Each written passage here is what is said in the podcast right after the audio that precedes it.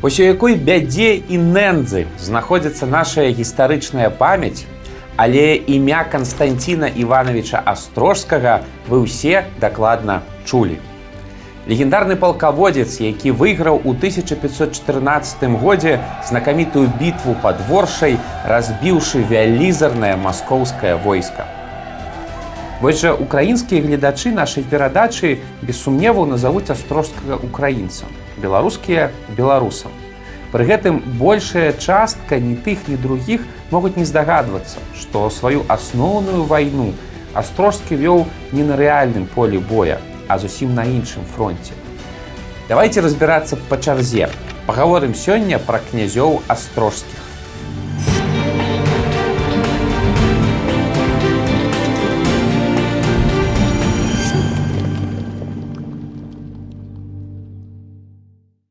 Астрожскі вельмі старадаўні праваслаўны шляхецкі род, вядомы з 14 стагоддзя. Паходзіў ці то ад рурыкавічаў, ці то ад гітымінавічаў, ці то ад раманавічаў. Падрабязнасцяў мы, напэўна, ужо не даведаемся, але дакладна ад кагосьці сур'ёзнага. Радавая рэзідэнцыя ў іх размяшчалася ў астрогу на валыні. У гэтым горадзе і па сёння захаваліся памяткі былой велічы астрожскіх. Менавіта там у 1460 годзе і нарадзіўся будучы гетман Канстанцін Іванович Астрожскі.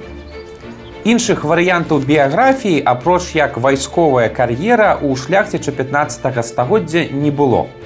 Пасталеўшы Канстанцін паступіў на службу і вельмі хутка паказаў сябе надзвычай здатным палкаводцам.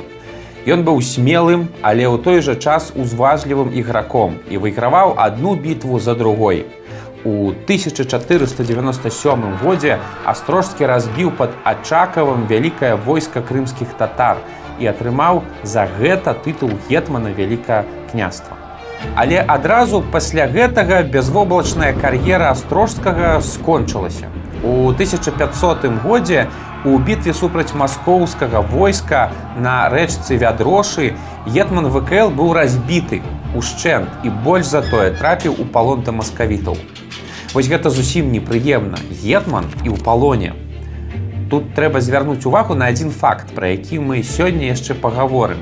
Астрожскі быў праваслаўны і патрапіў ён у палон да праваслаўнага цара князь иван трэці 6 гадоў хадзіў кругамі вакол свайго адзінаверца патрабуючы каб той перайшоў да яго на службу. У маскоўскіх уладароў ужо тады было заганнае ўяўленне што ўсе хто вызнаюць праваслаўе і гавораць рускай мовай мусіць служыць ім Хаця руская мова вялікае княства літоўскага і маскоўскага княства это былі две розныя рускія мовы Іван III ягоны наступнік шчыра не разумелі, як можа быць праваслаўным і не хацець рабалепна служыць маскоўскаму князю. Астрожскі трымаўся 6 год. Розніцу паміж Руссю і Масквой ён разумеў як ніхто. Але ўрэшце рэшт ці то здаўся, ці то вырашыў схітраваць. У 1506 годзе ён прысягнуў на вернасць Івану III і атрымаў права вольна перамяшчацца па Маскве. Праз год, як толькі надарылася нагода, Канстанцін Іванович сеў на каня і паскакаў хутчэй у бок мяжы, каб дабрацца да свайго роднага астрога. Кароль прыняў збеглага магната з удзячнасцю, надзяліў яго новай зямлёй і вярнуў гетманскі тытул. А вось шляхта праз драду хай сабе і вымушаную не забылася. Астрожскаму часта даводзілася апраўдвацца за тое, што ён прысягнуў маскавіту зменшыліся гэтыя папрокі толькі пасля 1514 года. 8 верасня 1514 года польска-літоўскія войскі сышліся з маскавітамі на рацэ крапіўні падворшай. Бітва гэта абрасла шматлікімі міфамі ўжо тады ў 16 стагоддзі, за якіх нам сёння цяжкаваты пабачыць тую карцінку.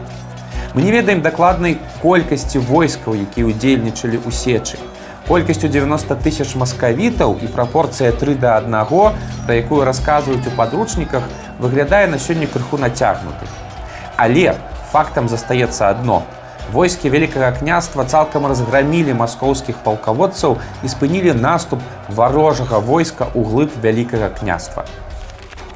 Можа там і не было той прапорцыі 3 да 1 але перамога дакладна была прыгожай і вельмі важнай Кароль Жгемон стары вырашыў зрабіць яе значную падзею.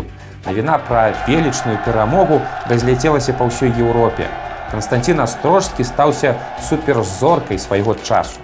Суперзоркай вайсковай справы ён так і заставаўся да канца жыцця. Наперадзе ў яго было яшчэ шмат бітваў і з татарамі з маскавітамі.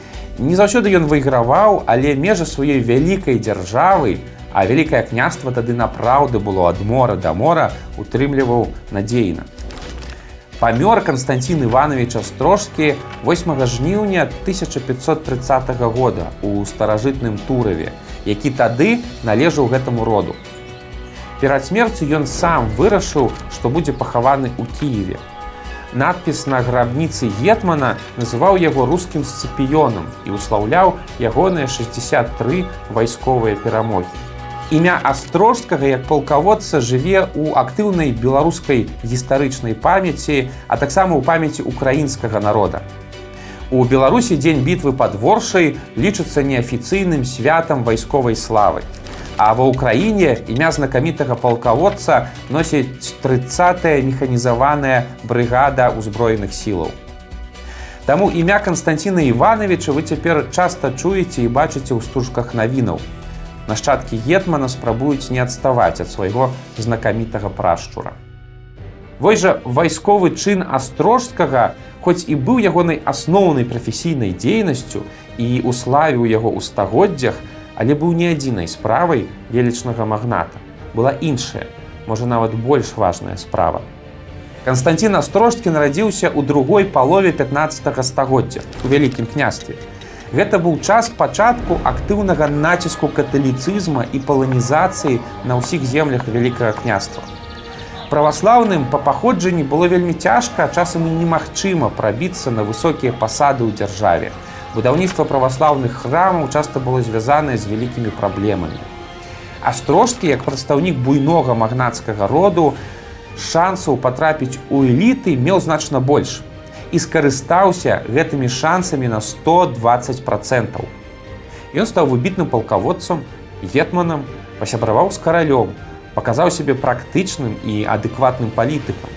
Па выніку у першай палове 16 стагоддзя астрожскі аказаўся ці не адзіным праваслаўным на вышэйшых прыступках дзяржаўнай улады.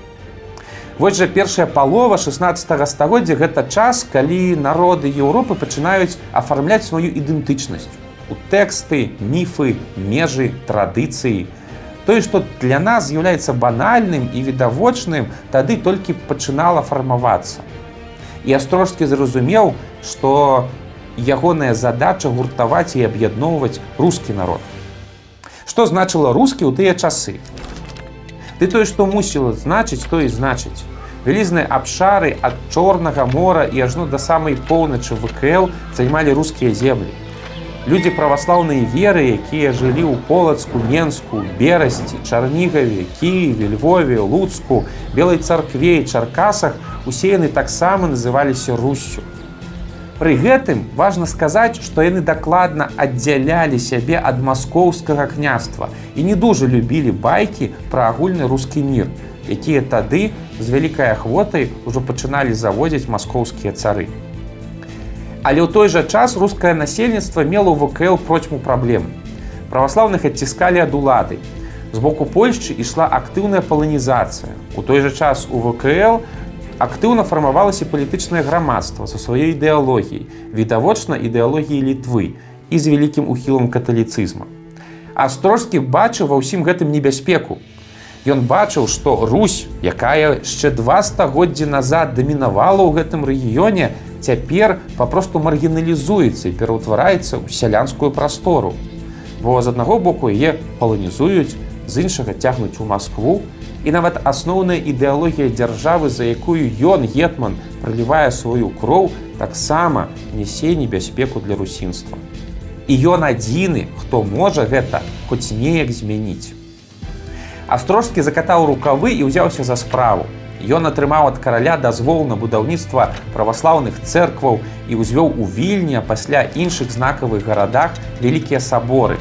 Заснаваў некалькі манастыроў а свой родны астрог ён агулам пераўтварыў у асяродак славянскай культуры.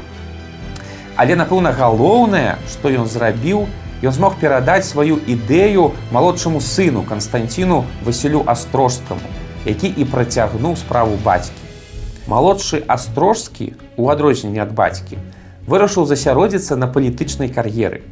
Ён займеў пасаду кіеўскага ваяводы і ўсю сваю энергію накіраваў на ўмацаванне і фармаванне рускіх інстытутаў у ВКЛ.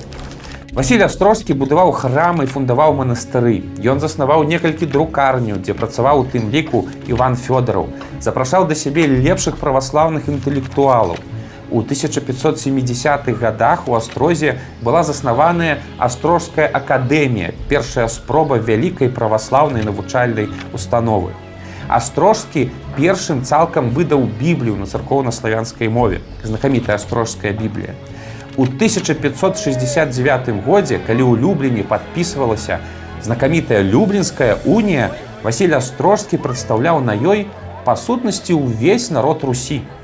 І марыў ён пра тое, каб новаўтвораная дзяржава рэч паспалітая мела не два, а тры палітычныя народы: палякаў, літвінаў і русінаў. І астрожскі да канца жыцця, а пражыў ён досыць доўга да 1608 года, шмат зрабіў, каб русіны рэчы паспалітай займелі сваё права на самавызначэнне, свае палітычныя правы. Але лёс быў суровы да дзейнасці князёў астрожскіх. Відаць, іх высілак было недастаткова, ці нешта не зрабілі не так, можа быць, час проста не спрыяў. Ужо два сыны Васіля астрожскага перайшлі ў каталіцтва. А працэс адціскання русінскага насельніцтва рэчы паспалітай у маргінез падалей ад улады працягваўся. Эліце вялікага княства важна было мінімалізаваць колькасць канкурэнтаў і праваслаўных вырашылі ў палітыку не пускаць. А Польшча толькі пачынала асвойваць украінскія землі пасля іх атрымання ў 1569 годзе. І ў палітычнай волі тутэйшага люду таксама не дужа была зацікаўленая. А можа проста не было яшчэ гэтай палітычнай волі у самого русінскага народу. Па выніку не зараслося, што стала вялікай трагедыяй для ўсёй дзяржавы рэчы паспалітай. Спачатку сялянскія хваляванні, пасля казацкія бунты, страта левабярэжнай Украіны, гайдаматчына і ўрэшце канец. Шмат хто з сучасных гісторыкаў пагаджаецца, што да развалу рэчы паспалітай спрычынілася якраз неуладкаванасць русінскага народу ў дзяржаве. Вялізнай супольнасці ад полацка да Крыма, якая жыла нібыта дома, а нібыта ў гасцях. І вось якраз у астрожскіх у далёкім 16 стагоддзі быў шанец зрабіць так, каб дом для русінаў стаў домам. Тады не атрымалася. Даводзіцца дапрацоўваць цяпер.